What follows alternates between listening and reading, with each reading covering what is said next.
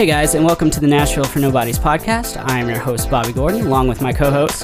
Kyle Thurkey, and we're going to be talking about the Nashville music scene and the ins and outs of Lower Broadway and a bunch of other random stuff that comes to mind. So, if you're thinking about Nashville or new to Nashville and want to wrap your head around what's going on, this might be a great place to start. Take a listen.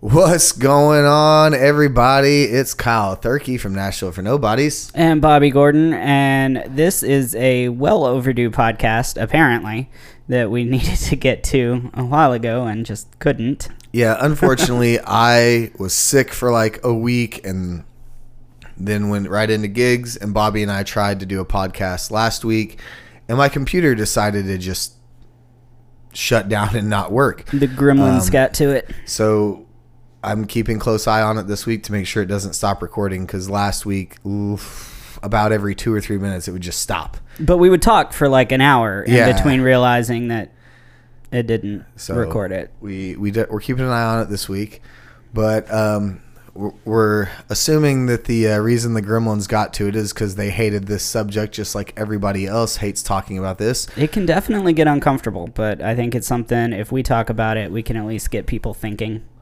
Yeah. So, um, money talks. Here we are. We're talking about money today. Yep.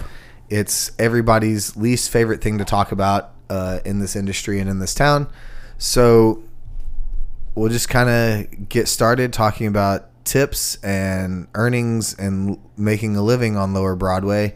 And we'll eventually get into discussing the money, the comparative money in doing road gigs and things like that. But for the most part, we're going to just be talking about um, what we make on Broadway, how we make it, how we do so, mainly focusing on tips. So there's been a discussion that's been going on on one of our musicians' Facebook pages lately, um, where people are complaining about not making a whole lot of money playing on Broadway, and they think it's um, unreal standards to, you know, be making three or four hundred dollars a gig because some people aren't even making close to that. Yeah. And quick disclaimer like, we're going to share a lot of our opinions. If you've got a system that works for you and you're happy with it and you're getting the results you want, then by all means, like, don't change it because somebody else on a podcast said that you're doing it wrong. But we are going to investigate and, like, talk about a bunch of the different methods people are using to solicit tips and the things we like and don't like and the things we think work and don't work and so on and so forth. So if you do have a system that works, by all means, keep using it. If you want to experiment with some of these ideas, go for it. We would love your feedback and let us know what you think. Um, but we are in no way trying to tell somebody what to do or that what they're doing is wrong. Yeah. And anybody that listens to this podcast, I hopefully you guys understand at this point that these are just our opinions and our experiences. We are not here to be like, this is how it needs to be done and the only way to be done. Absolutely not. We're simply here to just share ways that have worked for us or lessons that we've learned along the way, just playing these gigs and, and doing this for a living. So, the first thing that I want to talk about is the base pays. Yes. So, if you've come, if you're not a musician here in Broadway, if you've just visited, you you come here for vacation or whatever, you've heard us say that we live through the tip bucket and we make our living through tips. Now that is true. That is truly where the majority of our income comes from. Right. However, the bars do pay us. Some of the bars pay $40 a man. Some of the bars pay $250 a man and that's where we're going to discuss where the tips come in and how they come into play and how it works. Mm-hmm. So, most of my gigs, I generally don't take base pays less than $100. I have two that I take that are less than that, uh, just because one, I do really well in tips, and two, it's with two different artists that I really enjoy sharing the stage with, as well as the bands. That's always a positive, too. I'll take a gig for less money if I like the people. Yeah, and these are both very like very low stress bands. I mean, just party bands having fun, go with the flow. There's no rhyme or reason to what we do. We're we're literally just there to play music and have a good time. Um, the other ones, uh, I would say I average probably about 150 a show in base pays. Um, I have some, like I said, some that are 75, and then I have one that's 300. I'm very lucky to do that. And now that's not even a weekly thing, it's here and there. Yeah. But on average, I'm making about 150 in base pay a show. So it's it's it's a livable wage. Um, but then you got to remember we have to take out our own taxes. We have to pay for parking, and then you know everything else that comes out of that, strings and so forth, anything that Right. we need for the night or the day or the week. Um, so The base pay for me, I view the base pay is that's the money that covers our overhead. right, And then what we make in tips is what we can live off of. pretty much, yeah. Um, so what are you averaging on your base pays? Uh, I'd say on average, it's probably pretty close to 100. Um, most of them being around 75, and then a handful that go up to like the 150, 200 range. So I'd say average is probably about 100 bucks Okay. is base pay. Uh, and what stages do you mostly play? So I'm doing uh, Legends Corner very consistently. Um, lately, Whiskey River, which is um, the Lucky Bastards sister bar. So Lucky Bastards and Whiskey River. And then um, just started one that I'm, I'm doing a little bit now. Uh, bar Lines. It's off of Broadway, but it's uh, I want to say $100 base pay. I haven't actually gotten the base pay for that gig yet, but I think it was 100 I think that's one of those that pays out like two weeks. It doesn't pay. Yeah, they they Yeah. issue a check when they do payroll, which is awkward. I mean, I get it; it makes sense, but it's different than what I'm used to.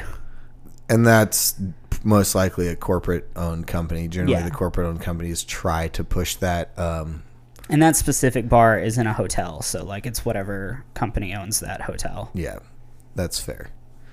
Uh, so I play Ole Red, Lucky Bastards, and Whiskey River, Whiskey Row, um, Second Fiddle, and the stage. And then every now and then I help out some friends over at like Kid Rocks or Rippy's Roof. Yes, I know the Purple Circuit. Ah, um, We do what we got to do. do what we got to do. And like, again, um, I'm helping out friends. Those are people that I enjoy playing with. Their shows are fun. And once again, I walk out with money. So going back to it, talking about the tips, uh, we discussed base pay. You know, it, it can vary. So with the base pays that are lower, they generally don't mind you or they kind of encourage you to run. I'm doing air Yeah. quotes. You can't see. Run the tip jar. Um, so that's you know somebody in the band, a co-front or a front, will get down for a couple songs, walk around, ask people what they want to hear, ask them to tip the band, um, and that's one way of making money or, or making tips is running it. The other way that we can make tips is doing song requests. Generally, all song requests across the board is twenty dollars.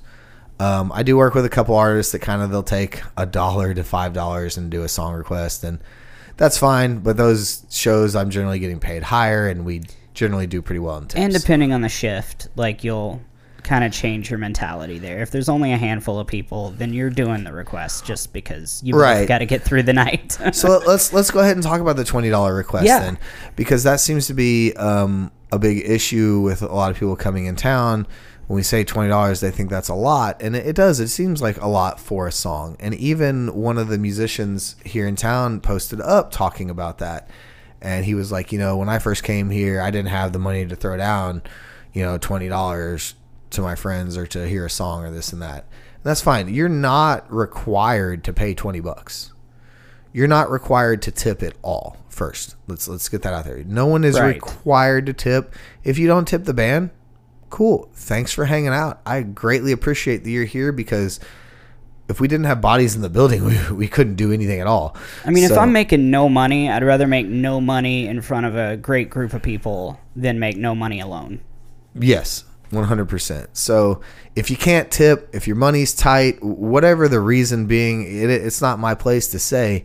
Just thank you for being there. I'll, I'll mm-hmm. say that. You- You're there. I'm not going to get mad if you don't tip. If I'm walking the tip jar and I ask for money or, I, hey, you want to tip the band or you got a song request and you say no or, oh, I don't have money. I don't have cash. The first thing I'll say is Venmo. And then you're like, oh, well, I just don't have the extra money to spend or whatever. Okay, cool. Even if you say, you know what, I don't want to tip the band. Cool.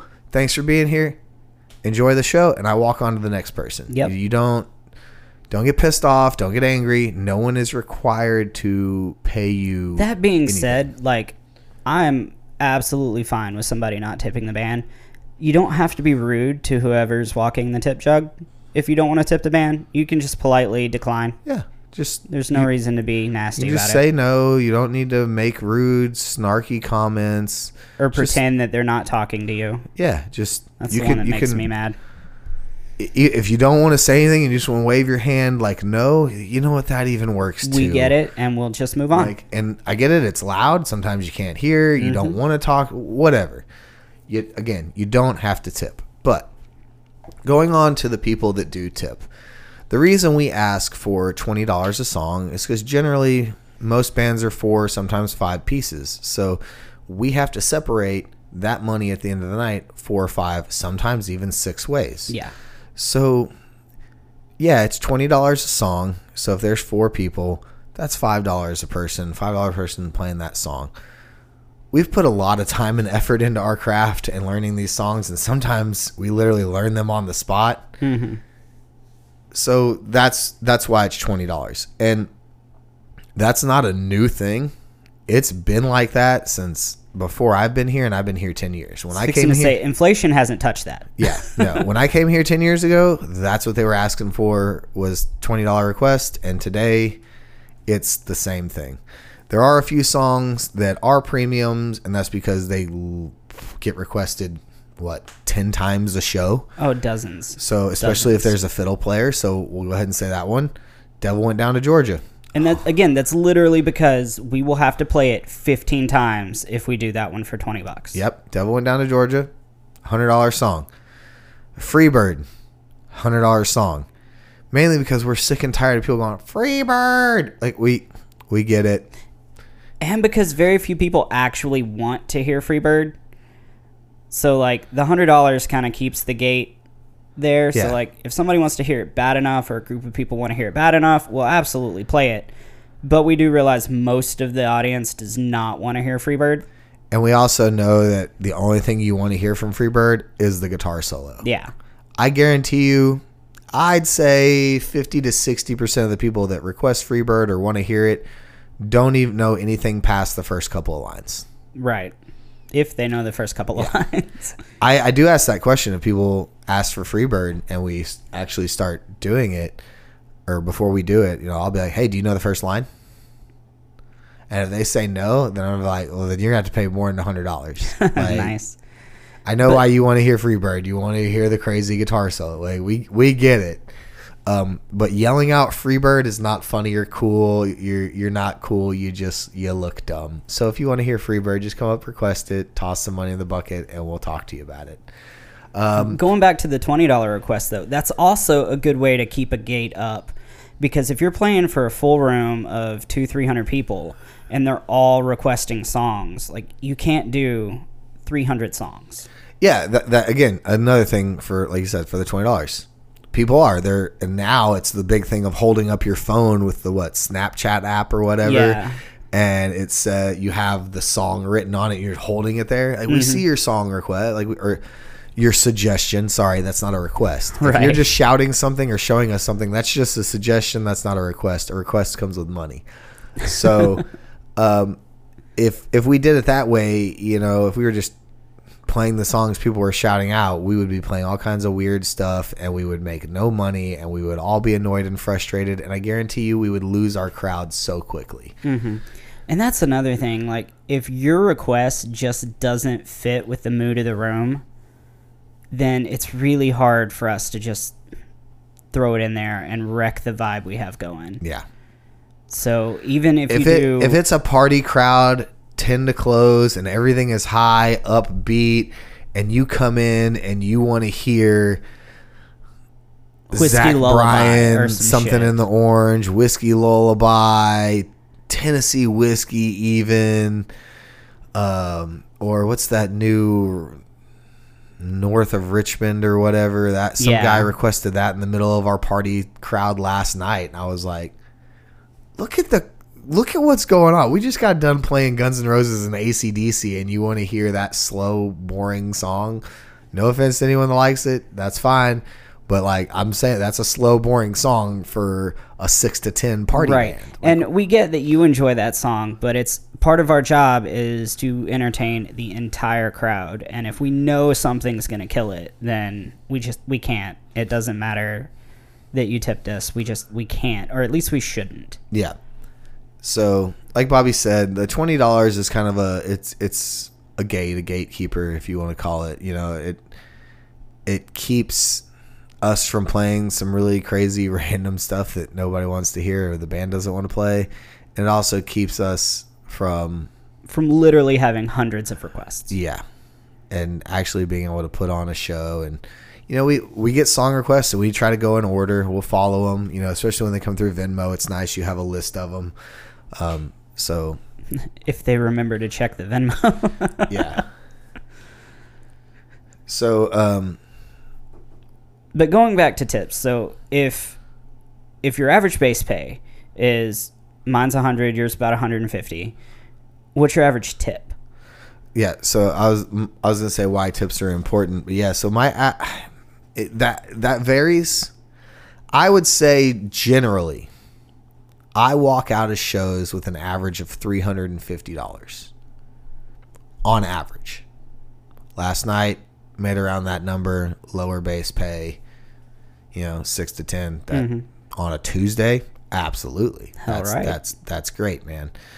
Um, some of my higher base pay gigs, gigs like Ole Red, where there's a lot of people, people people go there to spend money. I'm gonna, I'm gonna be real. Like they go there to spend. They know they're going there to spend money, yeah and they do. Um, on those gigs, I can walk out with five, six. I've even walked out with eight hundred dollars on those gigs. nice So um, the tips, why they're important to us, is because one, we all live in or around Nashville, and it's quite expensive.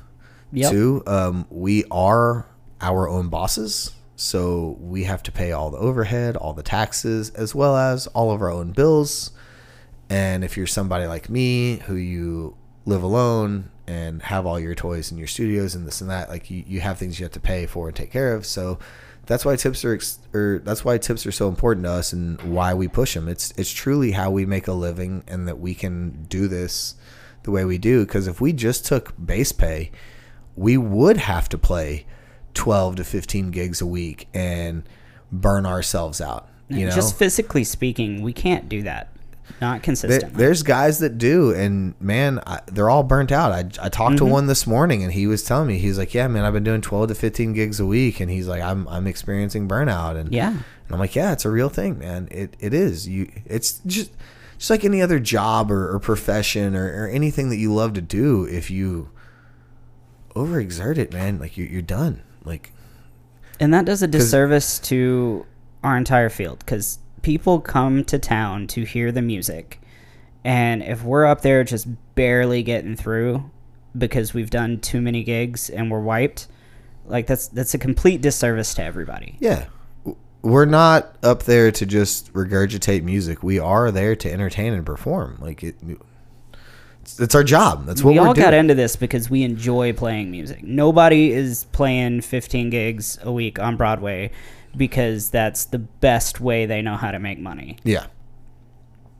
Now, granted, doing so, I make really good money. Mm-hmm. But also, last week was it that I had another? I had eleven gigs in six days, and it wore me out, man. And and most of my gigs are high energy, so I'm running around, jumping off things, screaming and yelling, just having a, a good old party of a time.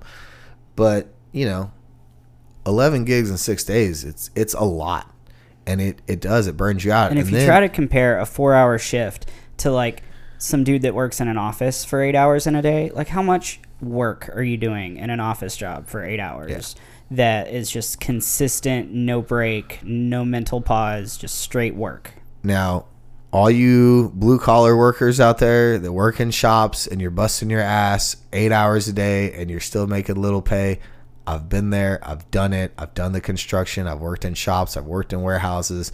I've worked 60, 70 hours a week breaking my back, and I get it. So we're not talking trash to you guys. And uh, talking about those guys, what happens when they are overworked and they're burnout and their where I was brain starts slipping? That's where the accidents happen Yep. and people get hurt or killed. Man, I was working close to 80 hours a week after COVID doing construction and cleanup and it was it was killing me, man. I was tired, I was sleeping, like I was burnt out. I was at first I loved my job, then I hated it cuz I was mm-hmm. constantly having to work. And so it's the same thing. You're experiencing that same kind of burnout as a musician. Like you guys look at us and you're like, "Oh, they're just up there partying and having fun." We're working.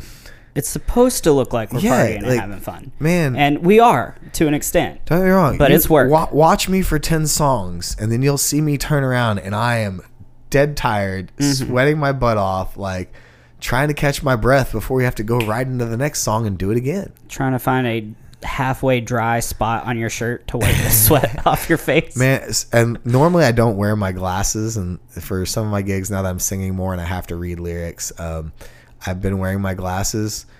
Oh my god, dude, they get six, seven songs in, they're just like smudged. Mm-hmm. My shirt's wet. Like I always have to have extra towels or like glass cleaners to fix it.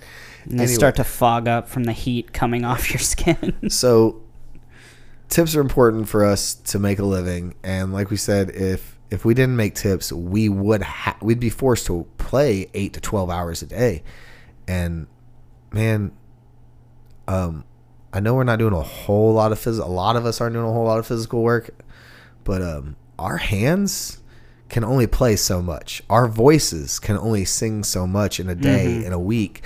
So we supplement our lives with our supplement our income our income to support our lives with these tips. yep.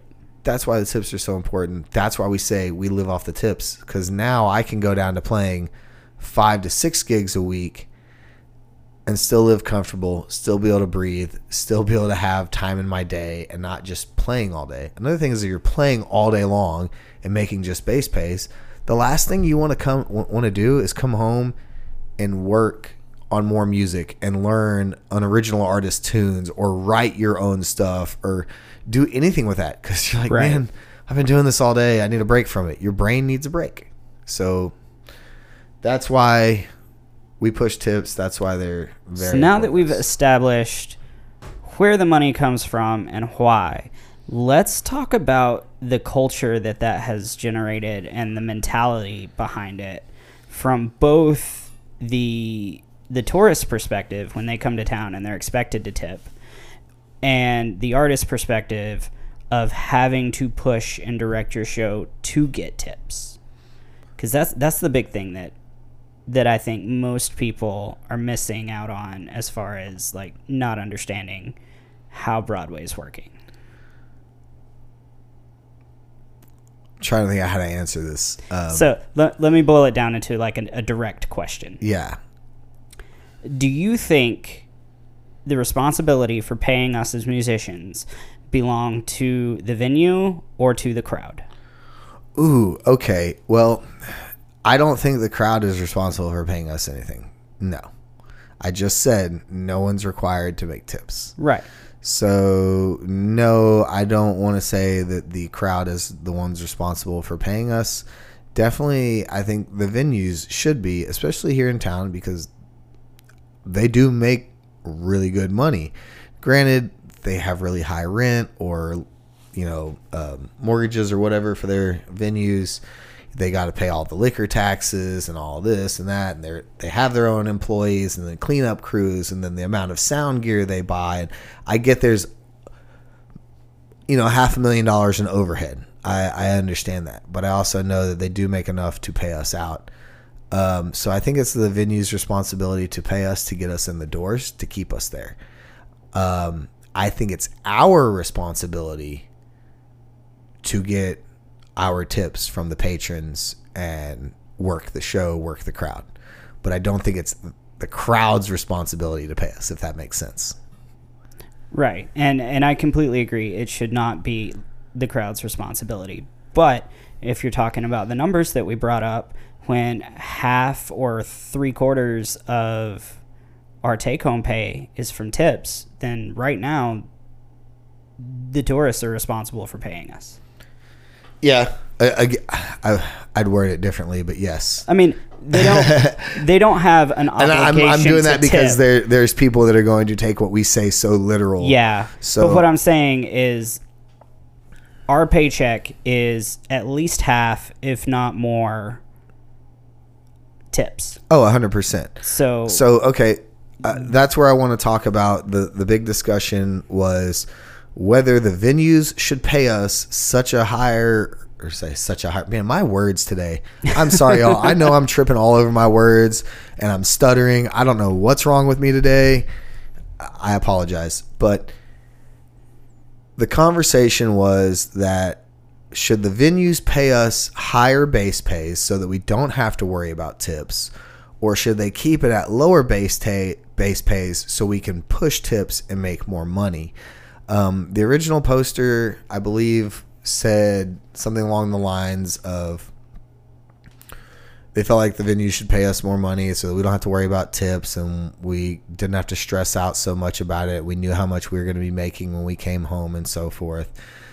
And while I can see where they're coming from and can agree with them, once the venues start paying us higher base pays, and I know this because it's already happening. Everything I'm about to say is already happening.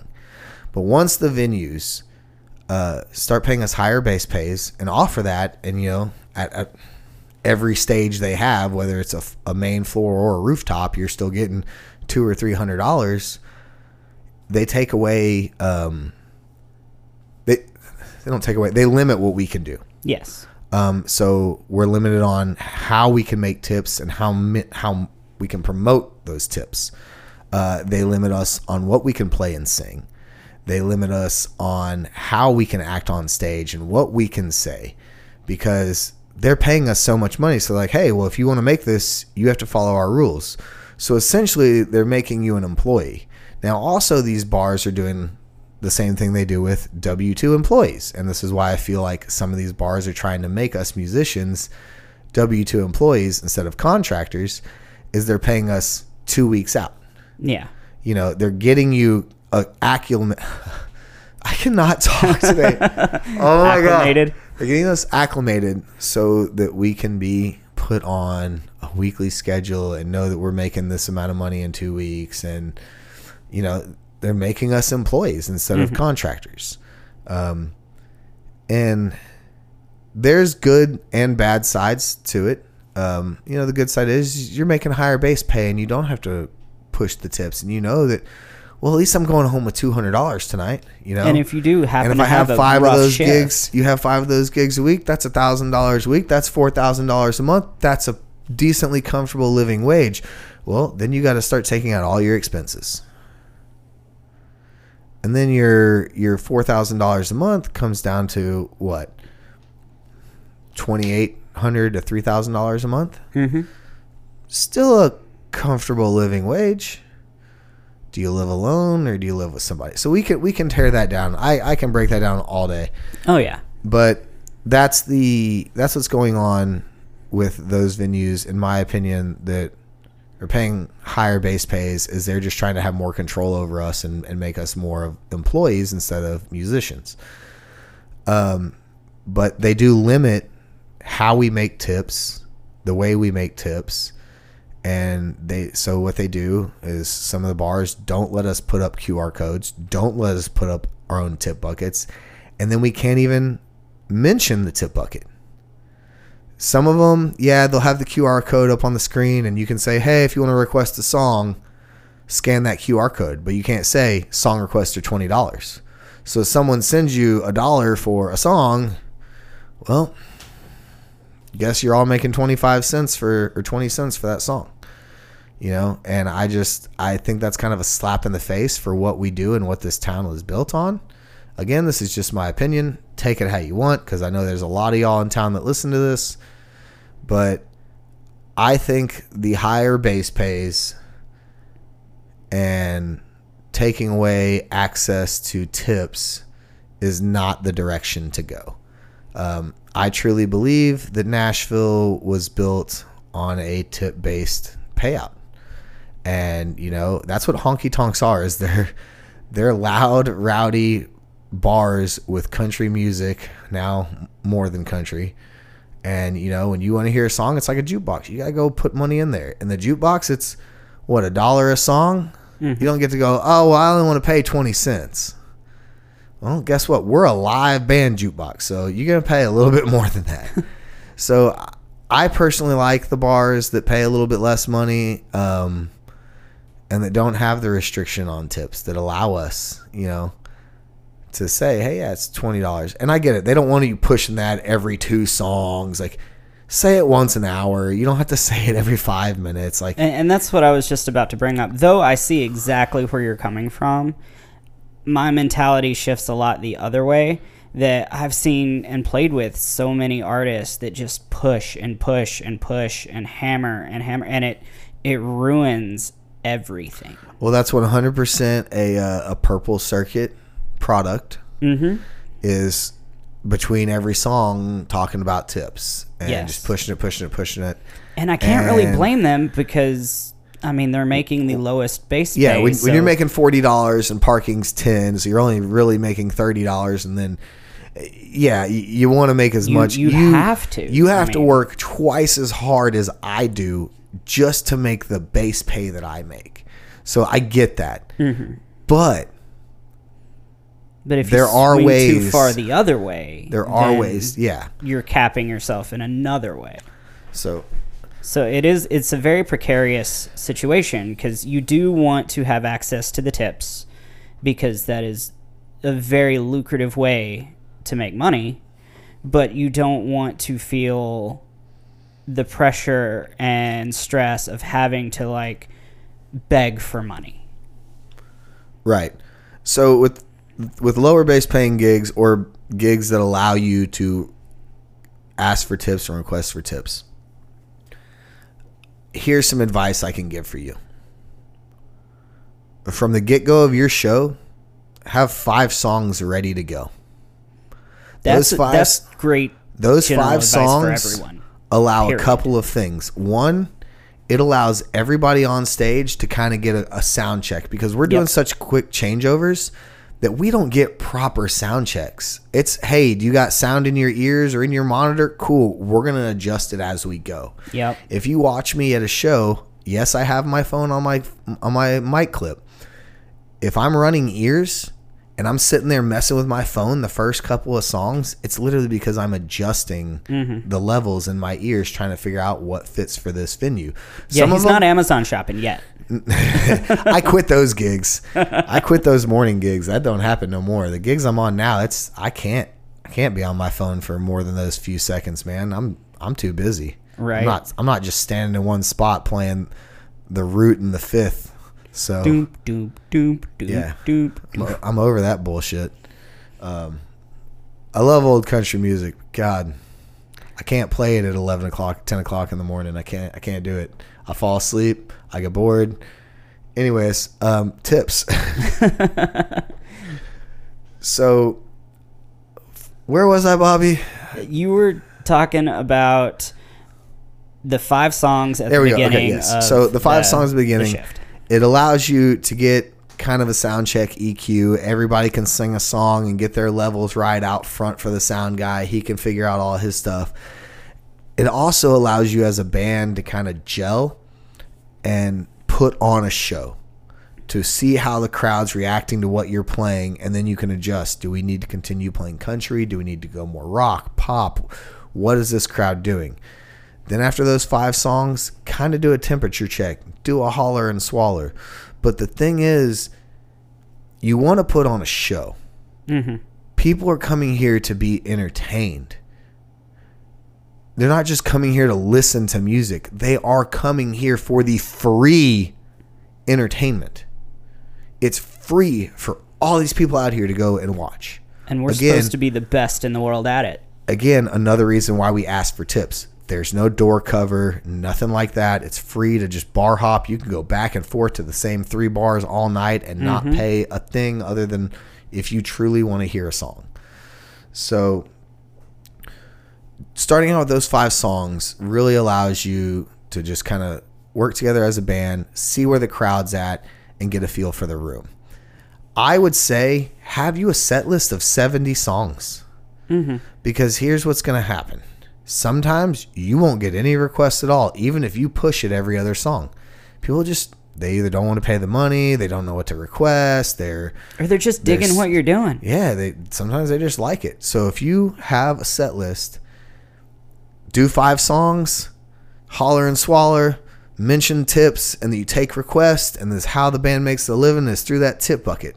That's all you got to say. You don't have to sit there and continue to, oh, well, it's twenty dollars for this. Hey, twenty dollars song request. This is how the band makes a living is through this tip bucket. If you like what you're hearing, throw some love in there. If you don't, double the money. Make a joke out of it. Do whatever you want. Mm-hmm. But you know, keep it lively. And then if nobody's nobody comes up and requests anything, don't just sit there and be like, well, we're waiting on our twenty dollar request. Nobody wants that. They want to fucking be entertained. Right. So if you give it five to six seconds, if nobody comes up, start the next song. Yep. And if somebody comes up during that song, cool. Take their request and then we'll start it as the next song. And if nobody requests after that, you have a set list to follow. Mm-hmm. And also with the set list, it also kind of gives you a chance. We play and know so many songs, we play and work with so many different people that you're like, fuck, what, what do we know? What have we played? What do we need to play? When you have that set list, you can see the songs in front of you. And you can also go, okay, well, the crowd's really been digging the the uh, southern rock stuff. So, okay, we got a Skynyrd song here, and then Steve Miller here. You know, you, you can kind of figure out Right. what You you, have a roadmap. Yeah, and so it, And it I'll tell you, there is nothing more frustrating to me than when everybody's just kind of looking at each other like, well, what do y'all want to play? Well, I don't know. Like, no, don't. a if I'm not leading the show, don't ask me that. Don't That's- you? yeah, if you're if you're yeah. leading the show, it's your you're job. you're leading. You are leading the show.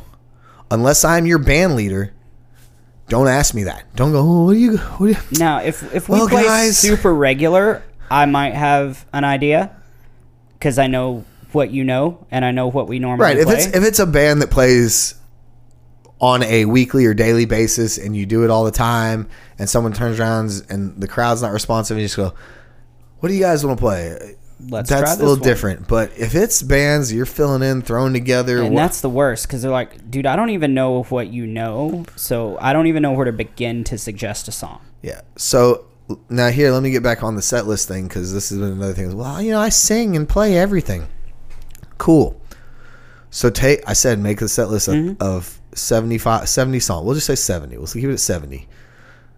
Take 30 of them songs, the songs that you like and enjoy, and then take the other 40 songs, and it should all be number one hits, party songs, whatever, whatever is The going to popular that stuff that's yeah, getting requested. that's what you need to have on there. If somebody requests a song four times in a night, that song is on your set list. and you should start out the first five songs should start out being songs that people like that are top songs i don't care if you i don't care if you play it a million times a week and you hate that song i say it all the time i hate wagon wheel but i'm gonna play it with a smile on my face and i'm gonna sing every Yep. word like i love it because my job is to entertain Well, I was asked the other night, um, Annie and I were talking, and she asked if I had my dream gig, what kind of music, what genre of music would I play? And I don't have an answer because what genre I want to play changes from day to day, week to week. I just want to play music. So playing songs that I don't particularly care for, although it can be monotonous and not as fun, I'd still much rather play those songs than not play. 100% 100% And so, yep, I'm doing Wagon Wheel, I'm doing Chicken Fried, I'm doing Friends in Low Places, all of them, yeah every time. So since we're talking about the songs, I'll go ahead and skip ahead on my list here. Um, I had an artist reach out to me and they were like, "Hey, you know, so and so isn't putting us on any gigs this month. They're taking us off.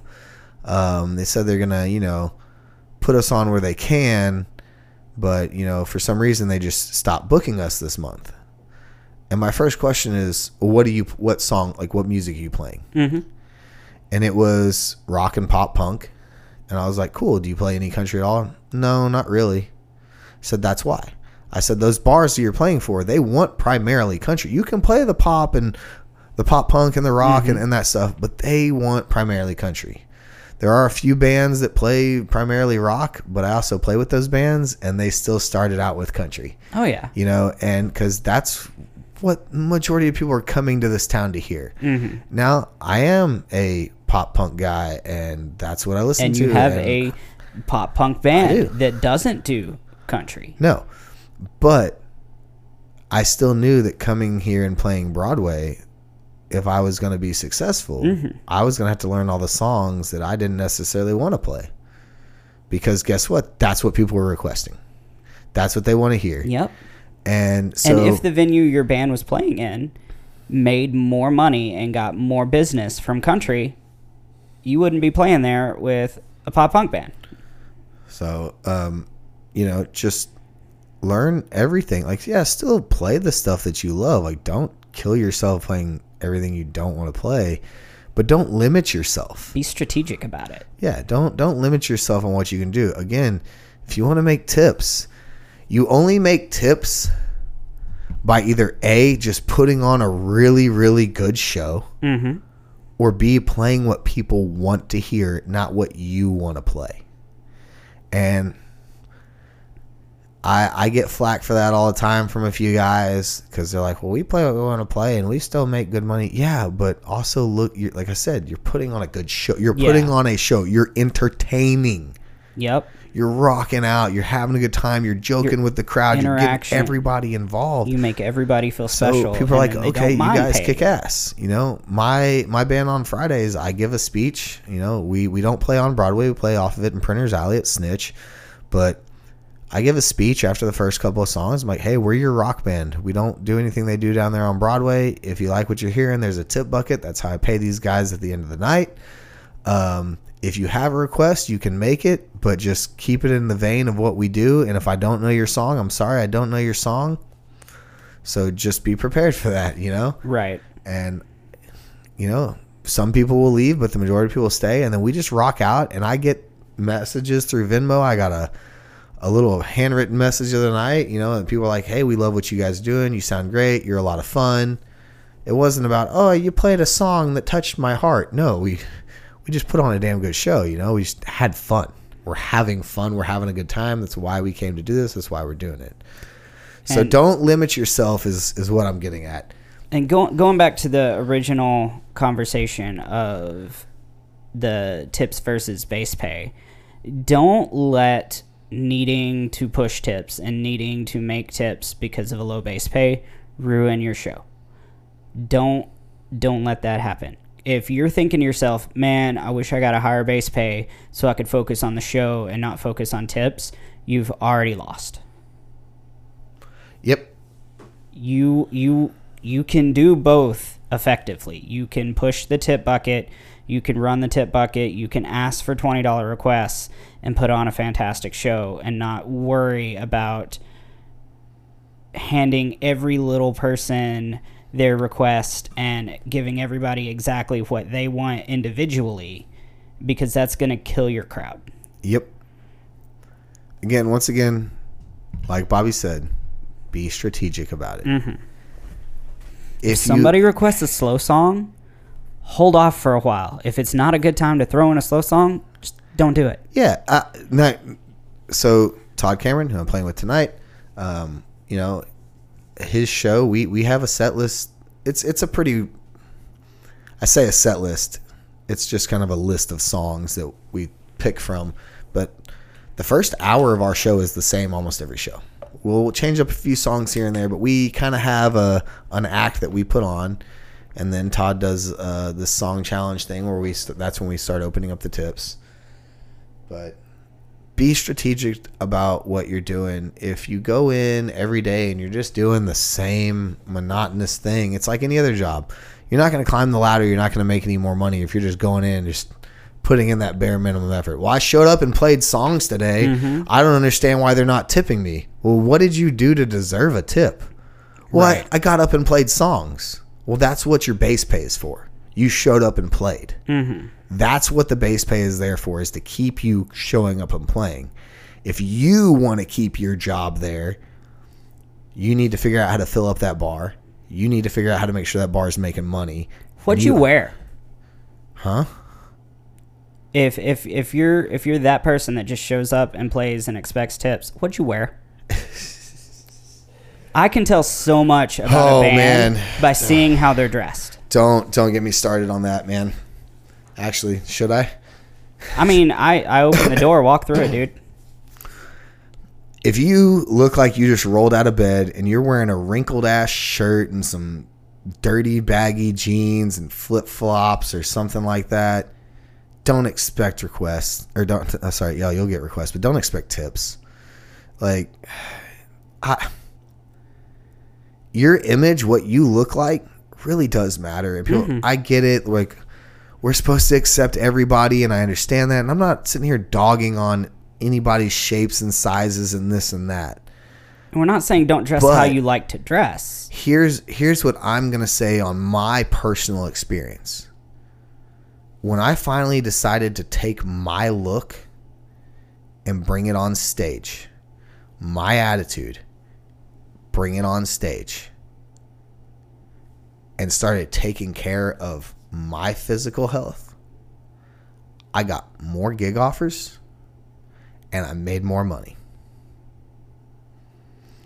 those 40 and 50 year old women love it when I'm standing on a barrel, half half my shirt cut off, playing songs, flexing my muscles. I know what I'm doing. There's there's there's a reason for it. And again, we are not talking about like what your body type is or you should conform to a certain style or type. I'm just saying We're talking about I've done. taking pride in your appearance on stage. yeah, Like just wear clean clothes. Wear clean clothes. Wear things that match. Don't wear shirts that have a bunch of holes in the armpits and you've had for seven years. go that- put on your work uniform. like Put on the clothes that the artist or the musician playing that spot should be wearing. I was told a long time ago when I was on the road and I was opening up for bigger acts, and I would just wear boots, jeans, and a t shirt. And I never really put a whole lot of thought into it. hmm And somebody came up to me and was like, Is this what you wear every show? I was like, Yeah.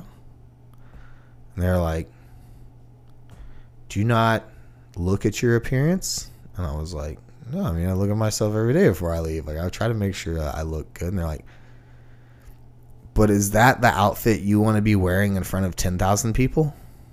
There you go. And that question hit me. And I was like, ah, you're right. And granted, this this was only a show for like it was it was a um, a theater, so it had maybe fifteen hundred seats, and it was sold out. But the way that question was posed to me, and they didn't say anything else after that. They just walked away. And I just I just sat there kind of dumbfounded, and I was like, no, you're right. If I was playing in front of ten thousand people, I would be dressing different. hmm And though they never said anything to me after that, I went home and I started thinking, I was like, you know what? I need to start viewing every show as if I'm going to be playing in front of the most important people. So when they see me, they go, rock star. Yep. And ever since I've had that mentality and changed how I truly look on stage, and yeah, granted, yes, I know I wear a cut off sleeve and I got holy jeans and whatnot, but they're clean. They And fit that's right. the image. There's an image I'm going for. You see, go look at all these rock stars that are out there. They got all kinds Mm-hmm. of crazy clothes, shirts open, this and that. And I, I brought up the clothing because that's an easy switch.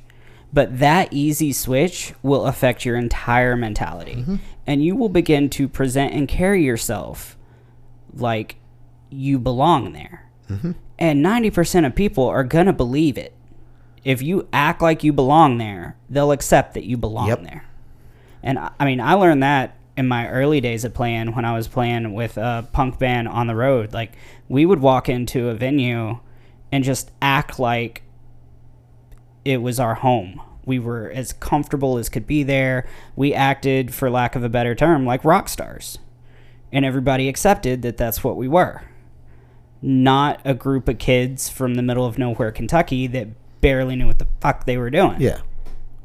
And see, And we made it around the entire country doing that.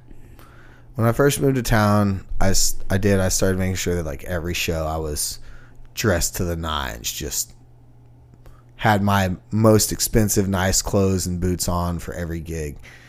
And then as I started doing more gigs, and I realized I was like, oh well, they're you know I started looking at it, like, oh well, they're just bar gigs or small venues, like no one's gonna be here. And I started dressing more casual. Mm-hmm.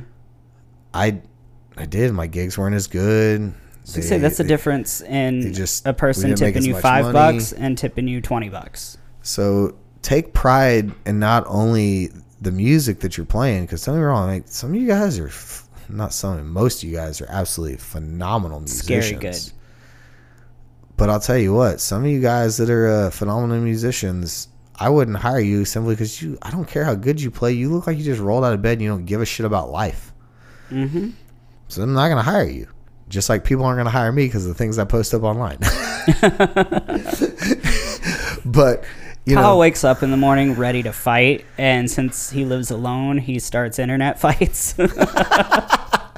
No, somebody wanted to try to start a fight with me or an argue with me in Kroger today, and so I just, after several conversations I've had this week, I had to had to make a post. I get it. I Any- definitely get it. Anyways, Um, so dress the part that you want, act the part that you want, man. Play the part that you want. Don't just show up and, you know, and that'll help you get tips more than asking for tips.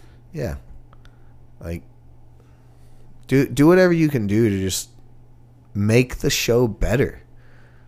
Look at yourself and go, what can I do to make our show better? And Have you ever taken a business class? Yes, Opportunity costs, man. what can you do different to make you stand out from the next guy? And there's a whole fucking lot of next guys.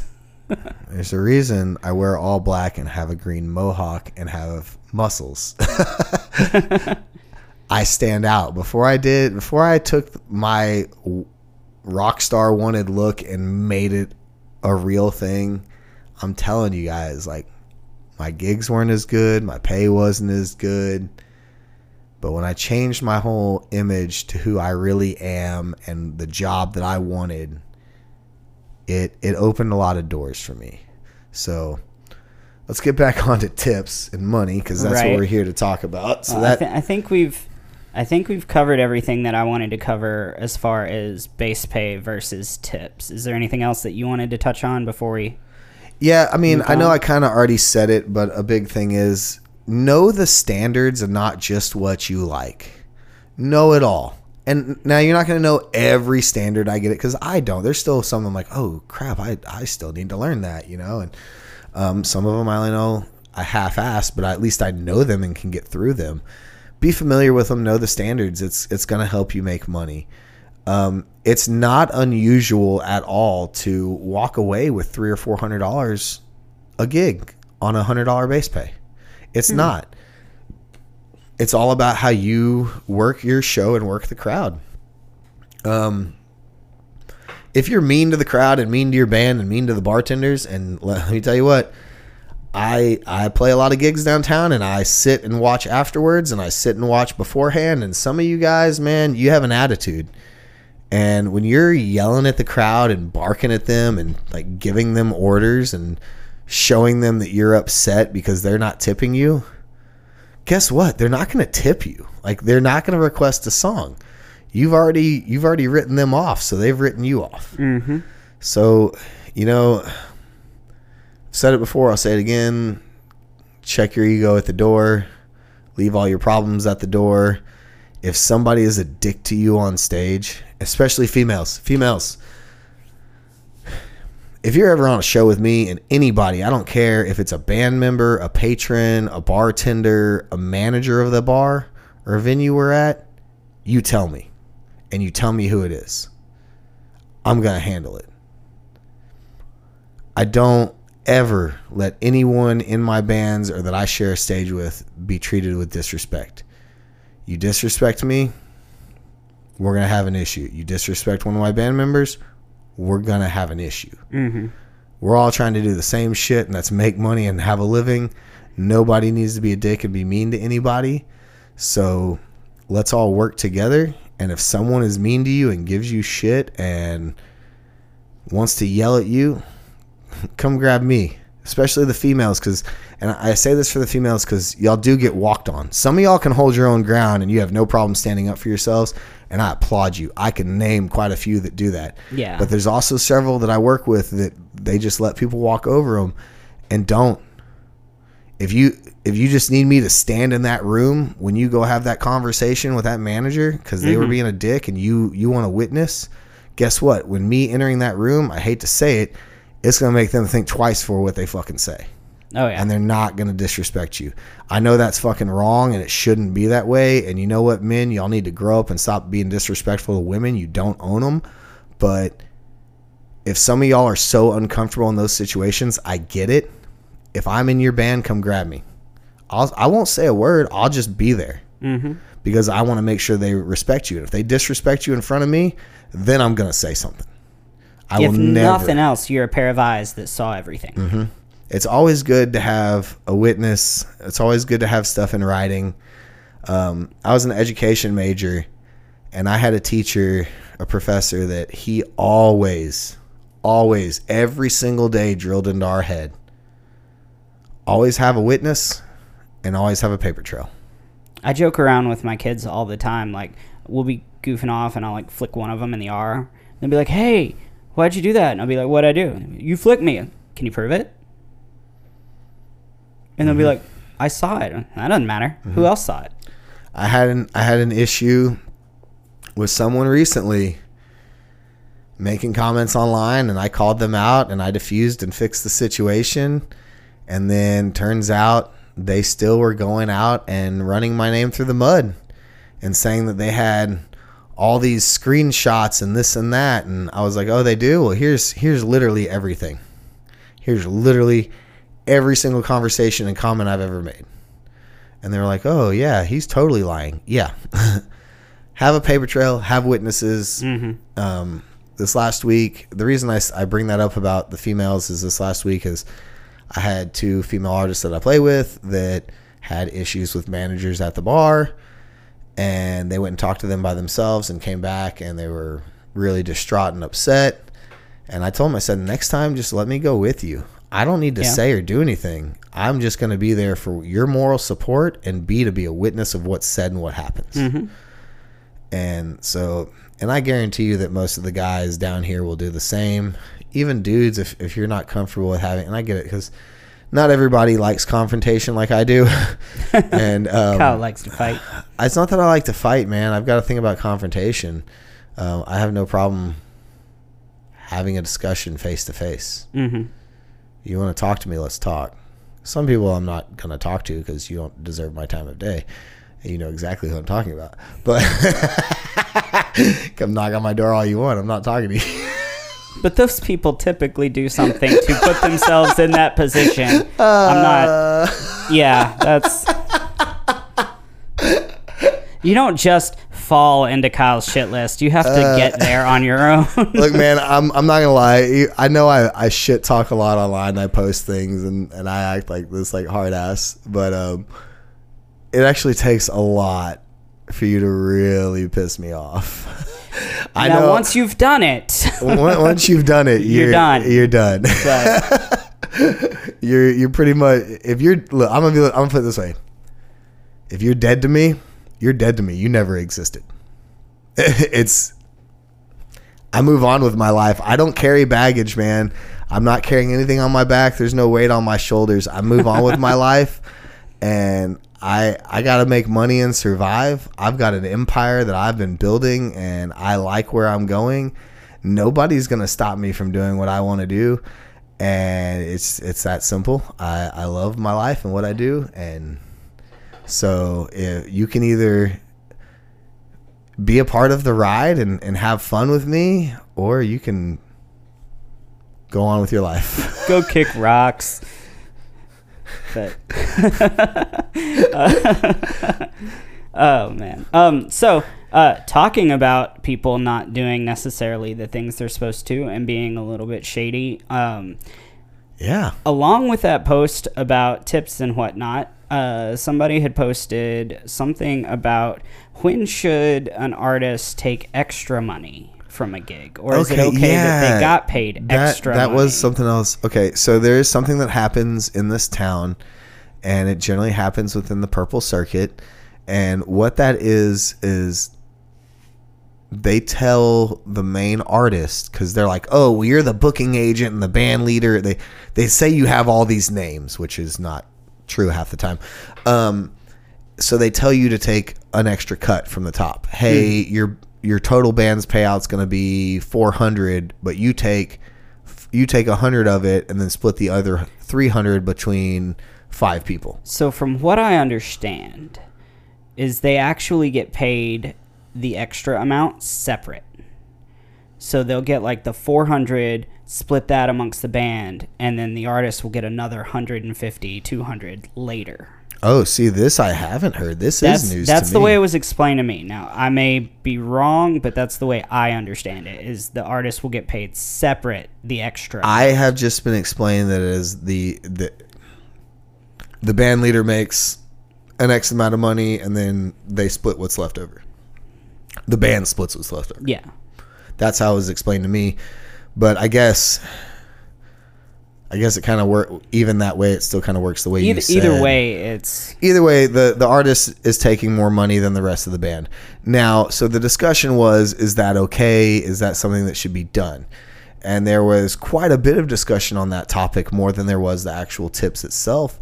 And because, so if the band leader or the artist hires people and says, "Hey, you're making a hundred dollars a show, and I'm making, you know, one fifty or two hundred.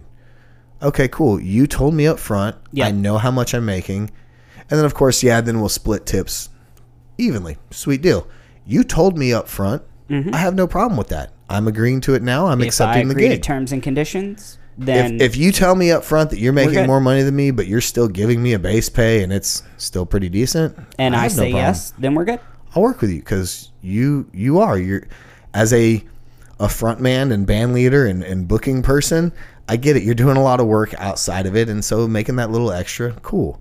Now I do it differently with my band. Mm-hmm. Um, my band, we all make the same base pay. Yeah, personal opinion is I don't think you should run your band like that.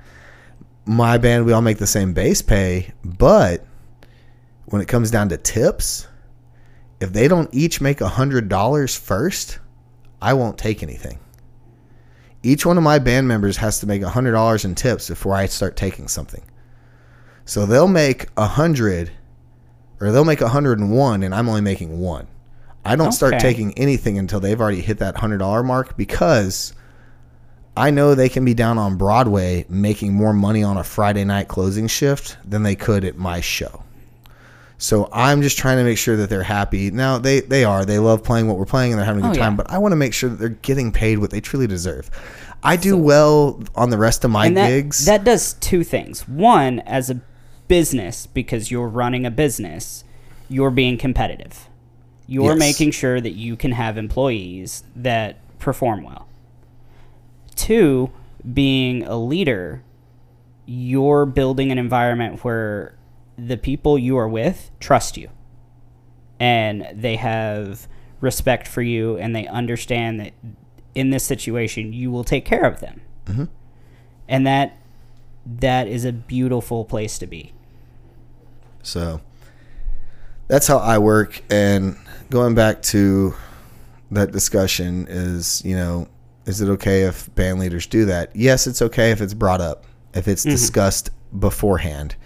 But if it comes down to you hired the band and you told, and you know, then it comes down to pay, and they each make eighty bucks and you made one fifty, and you're telling them that now, or they find out down the road, that's not okay. Right. That that's not. You need to tell everybody up front. It's either split evenly or it's split there this should way. Um, never be questions about the money Now, as far as road gigs go, because this was everybody, well, on the road, you know, that I got to cover Mm-hmm. more in this. Yes, yes.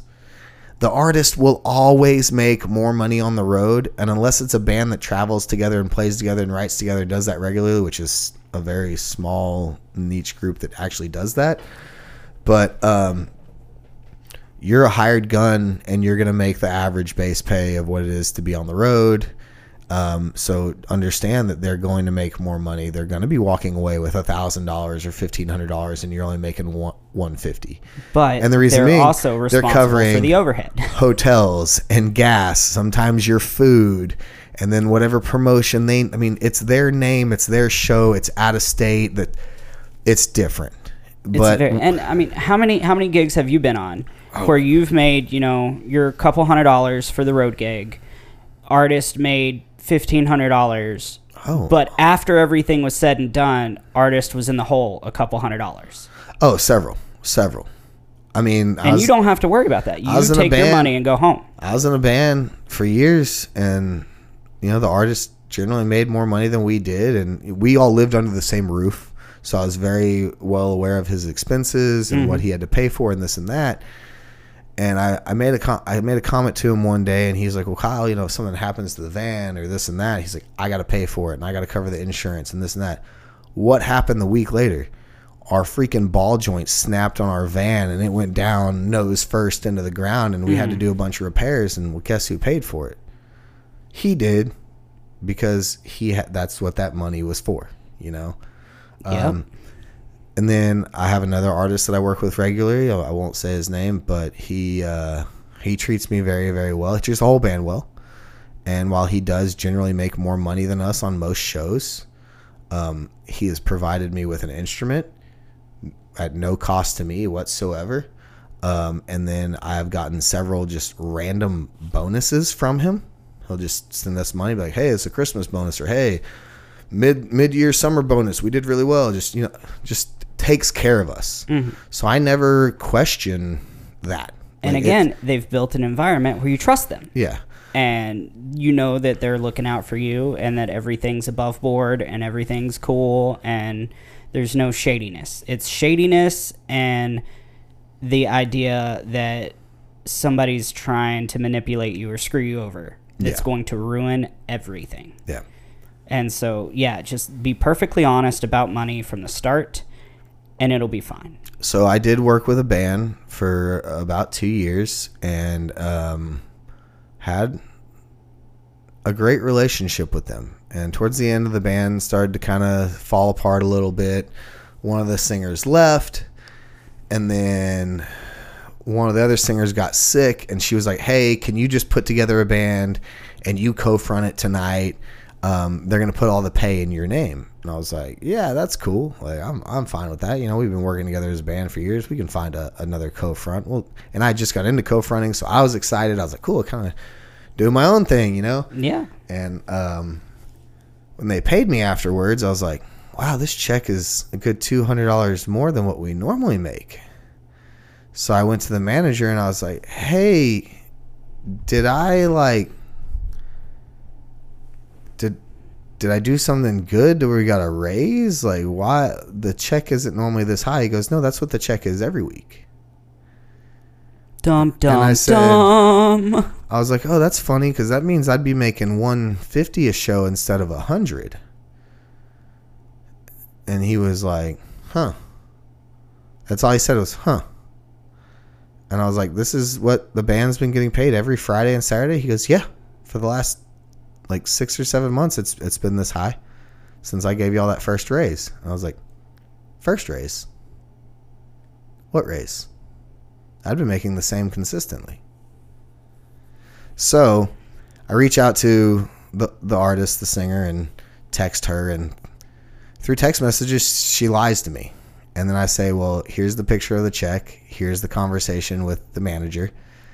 And um, I've already talked to them. I already know all the details. So for the last six months, since we've got a raise, which we didn't know about, where's all this extra money going? oh well the manager told us just to take more off the top and the raise was to go to to go to the two singers and we just kept paying you guys at $100 a man I was like, oh, because when I talked to him, he said the raise was for the whole band. Oh, no, no, there must be a miscommunication somewhere. And eventually, she owned up to it and said it. I, you know, I showed up to a, I had a morning gig. I showed up at an hour between, showed up to that next gig waiting for her. Mm-hmm. And I confronted her. I said, okay, we need to get this straight. Like, what's going on? And she finally told me the truth. I said, okay, so you've been lying to me all day. You couldn't just tell me that from the get go. You couldn't be honest. She's like, we need to get ready for this show. We need to go ahead, and get set up. The man, Nah, the owner's here. how that works. And I looked at her. I said, no, I quit. Bye. Effective immediately. And she starts crying for you. I said, No, I don't feel sorry for you. You've been lying to me for seven months, six, seven months. Absolutely not. I was like, if you add all this up, that means each band member should have made an extra $1,200 in the last six months. And here you are once a month going on these lavish vacations while we're all struggling to pay our bills. Now, had she come to you and said, "Hey, we got a raise. It would have been a I'm going to take some more off the top. I would really like you guys to keep playing with me, but this is this is how it's going to be." and and granted, don't get me wrong, she there were music videos they were working on and albums and like we did all this stuff with them. So I kind of figured, you know, I was like, okay, you know, if there's some extra money on top, that's where it's going to, whatever. But had you told me that from the get go, I'd have been okay with it and understood it. But Right. for me to find that out later and you're going on these like lavish vacations with your boyfriend, excuse me, boyfriend and whatnot, Give me the opportunity to say no. I'm, I'm- not okay with that. I'm literally struggling to. At the time, I was literally struggling to pay my bills, and here, like, so yeah, I I fucking quit. Mm-hmm. That's not an okay situation. Have the conversations at the beginning, not later. I know everybody's like, oh, don't ask for permission, ask for forgiveness later. not no, with money. Fuck that. that's not an like that's a joke. That's not a real thing. You don't don't do that anywhere that in life. applies to things that you actually think are going to be okay. Not like real life shit that people are going to get pissed off about. Like yeah, if you had a soda in the fridge and I wanted the soda, it'd be like, he's probably not going to mind. I'm going to take the soda. That that's a ask for forgiveness situation. yeah. That's, not a oh, you can't pay your light bill because I decided to take some extra money. Sorry. yeah. Fuck that. And we were even asking for them to like pick up more gigs in the week so that we could have more work. Like we, they knew that at that then time. that's just insulting. and this and this all happened um, six or seven months after like we opened up from uh, co- uh, after COVID. So, anywho, so yeah, have those conversations at the beginning. Don't have them later. Like nobody wants to find that out. To my knowledge, there's only one circuit that's doing it. Um, if any other circuits are doing it, uh, that's probably just because the artist wants to and they don't know any better. But that shouldn't be happening unless it's discussed. So have those discussions I mean, really, it with your players. On Broadway, everybody should make equal pay. Nobody's going way out of their element to book shows. No, Nobody's man. doing that much. You know what it takes for me to book a show on Broadway? call a couple people. Send I send a couple text, message. messages. I send a text message. Hey, you got anything open? Yup. That's what it takes. Now, granted, if you're getting into, now, I'm already on the circuit. Right. I'm already on these circuits, and that's all it takes. If you're trying to get into the circuits, you have to do a little bit more work. But once you're on the circuit and you have a band, it's not that hard. No. You you simply reach out and say, "These are the days that I'm available," or "Do you have anything at all available?" And usually there's one or two, if not more. Mm-hmm. And they And may, if not, wait a couple weeks. Try again. Shit's you know changing all They- the time. They may not have reached out to you just because maybe they thought they booked you, or you know, there's a bunch of other people doing the same thing that constantly reach say, out there- every there's, week. There's a million people looking for stuff. Like- Y- they might have just not remembered you exist. Yeah, even if you play there for the last year, it's hap- I mean, it it happens that you Mm-hmm. you can get overlooked and overbooked. So, um, yeah, money is never a fun subject to talk about, i especially in this industry. And I know that a lot of us are so. The majority of the world who doesn't deal with cash and tips like we do, it's taboo to talk about money anytime. um, in our industry, in our world, we talk about money amongst each other all the time. Mm-hmm. However, it definitely seems to become an issue when people want to ask for their money or ask about pay. They're scared. Don't be scared. Don't be scared to ask. If you haven't received pay, Mm-hmm. don't be scared to ask for it. Give them one or two days. Give them one or two days because sometimes it's a check. Yeah. But there's people that I play with regularly that it's taken a week or two for them to give me a check, and they usually pay me in two or three days. So Mm-hmm. by day three, if I haven't received it, hey, just The number of times where I've been like, ah, I'm going to go ahead and ask. I feel really bad. I'm going to send a text. And I text, and the response is, oh, fuck, I completely forgot. You'll have it in two minutes. yeah, or or it's hey, I'm just waiting for it to clear in the bank. As Mm-hmm. soon as it's cleared, I'll send it to you. Cool. And I know you. I'm not the only player you're playing with. No. You, you've probably got five to eight other players you you handle, and I get it. Sometimes a message didn't get sent to, or I only did one gig with you that week, or whatever. Mm-hmm. But Or they legitimately thought they paid you. Yeah. So just and especially now with Venmo and all like we have paper trails like we know Oh, yeah. uh, outside of there's only a few bars that pay in cash up front and if you don't remember getting paid by the time you left a gig, that's your fault. If you're getting Oh, yeah. a, a, a Oh, yeah. a cash gig, if you have to run to another gig, That's a different story. you text that person, "Hey, I'm here. Send me the money, whatever." So again, you want to Mm-hmm. Have that I always trail. try to have a number before I leave, if at all possible. like I know what tips were, I know what I should be getting when I get money. if any of my bands leave, any of my band members leave before everything is distributed, I text out, "Here's what we made in tips. Here's what base was," and there, there's never a question. You know, if I still owe somebody, it's, "Hey, I'll pay you this through this way, or I'll meet you here." You know, uh, we we work that out. But don't be afraid to talk about money. No, not at all. Um, don't be a dick about it. but don't be afraid to talk about it. Unless you have to be a dick about it. I've had to be a dick to some people just to get paid. Um, If people And aren't paying you, that's a different story. If people are refusing to pay you, that's a different story. And uh, that maybe that's a whole another conversation for another day. But if people are refusing to pay you, then Come get Kyle. he likes confrontation.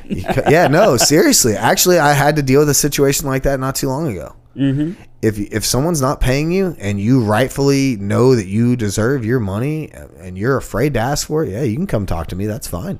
I'll I'll go up to them and be like, hey man, where's their money?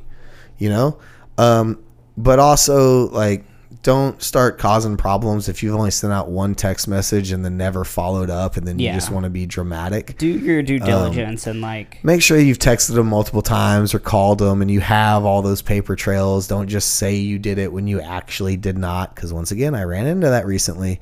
So um don't be a dick about it unless people just aren't paying you and then you rightfully have reason to but I mean, I've really only had one situation where somebody was stringing me along. and I, I will say it's not Nashville is not like what it used to be. It, there used to be guys in this town that were snakes, man, and they would just hire new people and keep screwing people over left and right. Dude, now this community is starting to get really With- tight. with social media, you can't do anything wrong. You get called out, and that's not like. I, I am tired of this. Oh, well, let me be anonymous about this thing on on our post, or I don't want to call out names, but let's call out the exact band and situation. No, when people are doing wrong shit, like truthfully wrong shit, call them out. That you need to. I mean, uh, just do it. Stop. It we have to look out for each other, and that's one way that we can do that. When you- if when- you publicly let everyone know that hey, this person is sketchy, and then we can all over. go into that gig or choose not to go into that gig, understanding the situation. and I, it's happened before. Um, one of my friends didn't get paid and wasn't getting paid from an artist, and he was refusing to pay her. And so about eight of us all got together and showed up at his gig, and made sure that by the time he got off the stage and left, that he had paid her. Eight dudes walk up to you. Kyle's like- his own damn mafia. like that's what I'm getting here. You want Um, me to break his legs? I'm not trying to hurt nobody. I'm just looking out for people, man. I've been screwed in this town. Mm-hmm. I have. I have been screwed in this town. I have been used left and right. I was green. I didn't know any better. Yep. You know, and I was not the musician back then that I am now. And um, I've even been publicly shamed online for kind of like Logan was. It's why I reached out to Logan. You know, I mean, it, stand up for yourselves. Don't let anybody walk all over you. Like, ha- have a spine. Uh, on this And- same topic, because of the way our industry is and the way our job is, we get really close to the people we work with. yeah. You still have to maintain that barrier between friendship and business. It's still a business at the end of the day. Like, Like, it's still a business at the end of the I day. I got screwed out of twelve hundred dollars because I was trying to be a good friend, and then just never got paid. yep. Don't it's, do that. It's still business. It's still your job. You got to treat it like that. I know we're friends and we try to have a good time and we party and drink and whatnot on stage, but you know, it's still a business at the end of the day. This is the music business. Yep, and This you is have to go into it with that this mentality. isn't this isn't the music fun house. This is the music Like- business. Kyle, I love you, but if you book me for a gig, you gotta pay me. Yeah. Unless the way it unless unless I tell you that I'm not paying you, and that's a different story. or I show up an hour and a half late. You know what? Let's go ahead and touch. Let's go ahead and touch on some on that subject. I was going to wrap this up, but I, I got. I think we got a few more minutes before I really got to get out of here. Okay. Um, we are. Run, I am. I'm running way behind. I made Bobby wait for me forever today. I'm sorry, Bobby. it's Um, okay. I got Burger King. I'm happy. but it's it's one thing to show up a little late to a gig. You know, We've all had things happen. 20 30 minutes because there was a car accident you couldn't get around. That's completely outside of your fault. We know that the traffic in this town can literally go into gridlock in like 0.5 seconds and Mm-hmm. then nobody can move for three hours. We've been uh, pretty much all of us have been in a situation like that. A few weeks And- ago, and I was stuck in traffic and had to call a sub as I am sitting in traffic, staring at Nashville, going, It's going to be 45 minutes before I can get there. I've called you a sub. They're on their way. Yeah, and there's been you know I've I said this before. I'm one of those people that kind of have some stomach issues, and you know I've woken up a few mornings where I'm like, yeah, I'm not making it to this gig. I'm sick. Like it's just uh, I can't stand on stage for four hours, and I've gotten a sub and they've showed up. Um, I've been 15, 20 minutes late because of of um, traffic. Granted, I don't think, other than the one time I almost got arrested, um, I don't think that I've ever showed up to where the band was already playing. I've always made it at least before they start.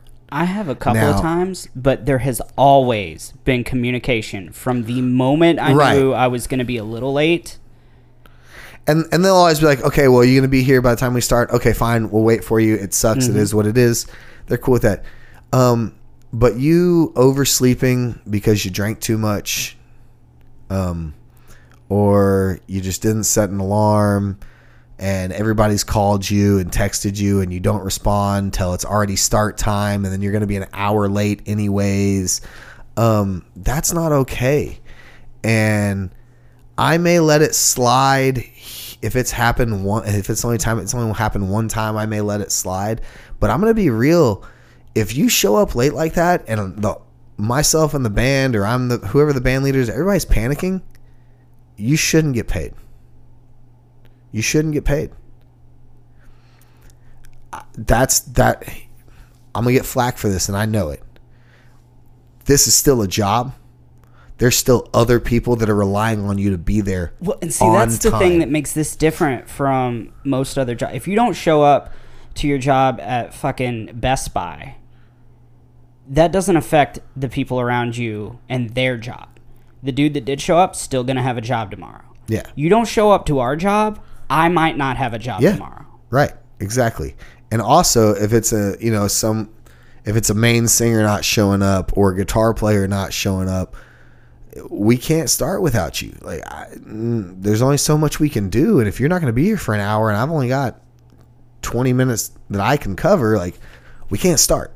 And even if we can, it's not what they're paying for. So- they paid for a band. They expect the band to be there. So if you show up, you know, over an hour late, you know, I, I look at it this way. I I'll try to be fair in a way that I'll give you I'm going to give you whatever pays lower. If base pay is lower than the tips, I'm going to give you base pay.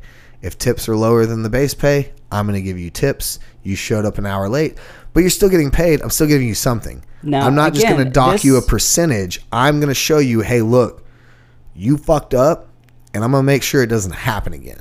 And this this is going toward the responsibility issues. This isn't a life happened and I got fucked over issue. If I'm on my way to a gig and my car fucking blows up, that's a different story. Different, yeah. I'm talking about the people that got drunk or party the night before, just you know, they just wanted to sleep longer, or you know, and then if you're late and you just lollygag, take your time. Another thing is, is if you are late consistently every mm-hmm. single week, and you're you're showing up, it's it's you know, if your downbeat is at ten o'clock, and you're walking in at ten o five every single week, and then you got to set up and you plug in it's 10 15 10 20 and guess what i think you should be docked base pay it's a consistent thing well I mean, you know if there's a consistent problem, you should probably not have that gig right anymore. if, if it's my gig you're you're fired but if it, it's my gig you're fired you're not coming back every week I, I don't care i can't rely on you i need people that i can rely on. and on again, we've all made mistakes and we've all had shit happen. Like the there's been twice where I've gotten a text message at like eight in the morning. It's like, hey, can you play ten to two? And I'm like, yeah. And then I roll over and go back to sleep because I thought they meant closing shift. yeah And then at nine thirty, they're like, hey, are you close? And I'm like, dude, I'm half naked in bed.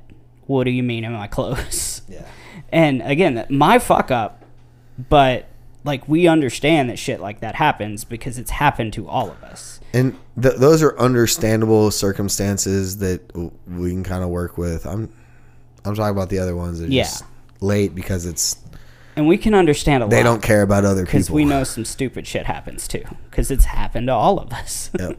All right. Well, I got to go get ready for my gig. I got to leave here very soon. We got started late today. I know we got a little kind of off the rails a little bit towards the end, but I hope that this podcast bring a little bit of clarity to this was mainly towards our working musicians in town and then for the those those of y'all that don't live here or don't it's work in it's town good for everyone to kind of You'll- you'll have an understand how our pay structure works But I- and like how there's been a lot of confusion in town lately within musicians about like how tips work and why are some bands making more money than others and so forth. Um, if you want to make money through the tip jug, I can leave you with this one last piece of advice: run it. Mhm. If you are uncomfortable with running it, find somebody in the band that can run it, and don't just walk around holding it out. no That doesn't do actually- shit. You have to be social and like talk to people. Yeah, just just hey, how's your day going? Good. Start a conversation. Yep. And after that conversation is going, she's like, "Cool. Well, I hope you guys are enjoying the show. Would you like to tip the band? You know, song requests are twenty dollars. And once you've already got that little conversation going, then people they're more inclined to nine pay you times out of ten, I- instead of just probably more than holding that. instead of just holding the tip bucket out and either not saying anything at all or just saying, "Do you want to tip the band?" if if you start a conversation with them, you'll end up getting money before you even get to the part where you feel like you're supposed to ask for the tip. Like you'll either know that they're not going to tip or they've already given you money. And again, if people say no, they don't want to tip, don't be mean about it and don't don't give them an attitude. Just okay. Dude, people thank are you. genuinely curious about Oh, our job. They want to he- ask questions. Here's another here's another thing that was brought up to me last night. Actually, uh, this was uh, something that someone reached out to me personally and said. Um, this was between two females. Actually, a female was running the tip bucket, and um, she came up to another female artist who I play with, and she was like, "Hey, do you want to tip the band?" And the the girl that I play with said, "Oh, well, I'm playing next. You guys sound great." Um, but I- you know, I, I don't have anything to tip y'all. And the girl looks at her and goes, Well, other bands tip other bands. And apparently she called her a bitch. I don't know how true that is, but she said other bands tip other bands. And you're right. That is, that should be a thing down here. However, we don't know everybody's personal financial situation and we are some of us are struggling still working down here trying to make our dollars and trying to pay our rent, you know? So if if there's a local person or a band that's coming up next and they don't have money to tip you, don't be upset. I go in to bars all the time and I watch bands and I don't tip them. I also go into bars all the time and I watch bands and I, t- I tipped three different bands last night. Dude, the number Because guess times, what? I had the cash on me to do so last night. The number of times So- I've went to tip a band and they just genuinely refuse to take it because I'm a working musician is like probably at 80%. Two of the artists last night that I tipped, they both shook their heads and told me no. Mm-hmm. Nick Hickman and Chelsea Foster. I tipped them both last night. One was at Ole Red, one was over at Kid Rocks. Gave them each a decent amount of money, and you know, and they were like, "You know, do that." I don't care. It goes back to what you said. earlier. Don't expect them to tip you. I, I tipped you because you're my the tip. friends. You're my friends, and we're all doing the same shit, and I love you. Uh huh. But also at the same time, like, yeah, I've walked into gigs and somebody's walk. I've been there 20 minutes earlier, and somebody walks around at the end with a tip bucket. And they're like, "Hey, do you want a tip?" And I'm like, "Oh, I'm playing with the band next. I don't have any cash." And they're like, "Oh, okay, no big deal. Like, love you. Right? Just compliment them or something." But uh, if don't get an don't, we don't need to have this competitiveness about us as musicians and artists here in town the thing that I love about this town is that we are community and we work together. So Mm-hmm. that that snarkiness and snootiness and just nose up to the sky, you're not. and you're that not used to be the dominant thing, and it has switched. And like, it has. I Well, want to snuff that idea Because there's a lot of people that are coming from those areas, LA and New York, that are very competitive. And then even some of these small towns where you're competing to, to get that gig at the end of the week Mm-hmm. at that bar for five people, you know? You will get more gigs in this town being friendly than anything else. Any, literally any. That is how What's- you get work. What's rule number one? Don't be a dick. Rule number one is don't be a dick, y'all. So, all right. Number one, two, three, and four are all don't be a dick. But seriously, I got to close this one out of here. I got to get ready. Once again, thank y'all so much for tuning in and listening to us. Um, yes. I've got a new whole new studio set up now. Um, I'm going to be renting out the studio for people that want to use it for podcasts. So if you're interested in doing any podcasting, feel free to reach out to me, Kyle Thurkey. And uh, I have no problem lending my studio out, renting it out to people for what they need to do. Um, but Bobby and I have sat down and we have some things coming up this next couple of months. Next couple of months, getting some people in here. I've had several people reach out to me, so hopefully we can get back on track of releasing these every week because I know you guys do want to hear it. 'cause several of y'all have reached out to me and we texted get me. semi-angry text messages I, when we I didn't can't. Get I didn't realize. I really didn't realize how much you guys like this podcast. So for one, once again, thank you so fucking much because this was just like a fun thing for us, and it's actually turning into somewhat of a job, and I thoroughly enjoy it. So thank you guys. Um, speaking of, real quick, um, the the next episode after this one. Um, so at our gig a few weeks ago, random dude shows up and is like, "I have a podcast, want to chat?" And so I went and sat down and talked to him, and another artist came out, and it was a really cool conversation. So the podcast after this one, I'm going to repost his podcast Oh, okay. and then have that on there so you guys can listen to that. Hell and yeah. then I'll have all the links and stuff on the socials to his stuff. But it's really cool. He's traveling around the country and just basically interviewing anybody he finds interesting. Yeah, he he came up to Bobby and I after our gig when I was still doing the morning shifts a couple weeks ago and and asked he was like, "Hey, someone referred me to you guys said that you guys do a podcast. You guys will sit down." Unfortunately, I had several things to do that day, so I couldn't meet up with him because he was he was only there for that day. Um, but Bobby did get to sit down with him, and I saw some of the clips. They were pretty interesting. I haven't heard the whole thing yet, so I'm excited to hear the whole thing. So um, next week, uh, I'm gonna have we have Jer Greg coming in here. I'm excited about Uh, that one. I am too. I've never like So- met him in person and really got to talk to him. Like I've talked about the electric kits with him a lot. Yeah. But that's it. we have him and I have lots of conversations through Instagram and text messages. I think we've only met in person once, maybe twice, but I know that I, I can kind of run my mouth a little bit about the TC circuit, which he books for and, and handles a lot of that. So he's going to come in and provide a lot of clarity for me and hopefully some of these issues that we're having he can we can give to him and we can get everything all cleared up for everybody And I'm gonna shamelessly self promote and see if I can get some work. yeah hire bobby please and um, the week after that is my birthday so i will be Happy gone birthday. out of town uh, i'll be in new orleans enjoying my life um, What's the dates on that? i don't remember but Because the the Um, weekend of the 21st, I'm in Dallas doing the breast cancer drumathon. We raised uh, $1,500. So thank you guys so freaking much. does that mean your mohawk's coming back It's coming back. I got Sweet. I got like a week and a half to find somebody to cut it and color it for me. Well, I know a couple people we can get for you. So, all right. Well, Bobby, where can everybody find you? I am at Story of Bob or Story of Bob Music, basically everywhere. Come ask me questions, chat with me. I get lonely. And I am Kyle Thurkey or Thurkey Base everywhere. If you're looking for me, I'm not hard to find. Same thing. Got any comments, questions, concerns? You like the podcast? You don't like the podcast? Well, if you don't like it, please I'm, comment. you think I'm too opinionated or whatever? Comment, talk to us. Let us know. How can we make this better for you guys? Does Kyle Also- talk too much or not enough? Like, Yeah. What, what are your thoughts? I've been told that I talk too much and I talk too much about myself. I'm fucking aware of that. Thank you. There's a reason that Bobby and I work together. He asks questions, I talk and provide stories and answers. That's how this relationship works. It's perfect. I'm not good with interviewing, but I can talk all day long. See, I'm still fucking talking. You guys are like, you said bye three times. I know. We're in the South. That's how you do it. I'm I'm I'm a firm believer that it happens everywhere. Uh huh. All right, y'all. AMF. We love y'all. Bicycle.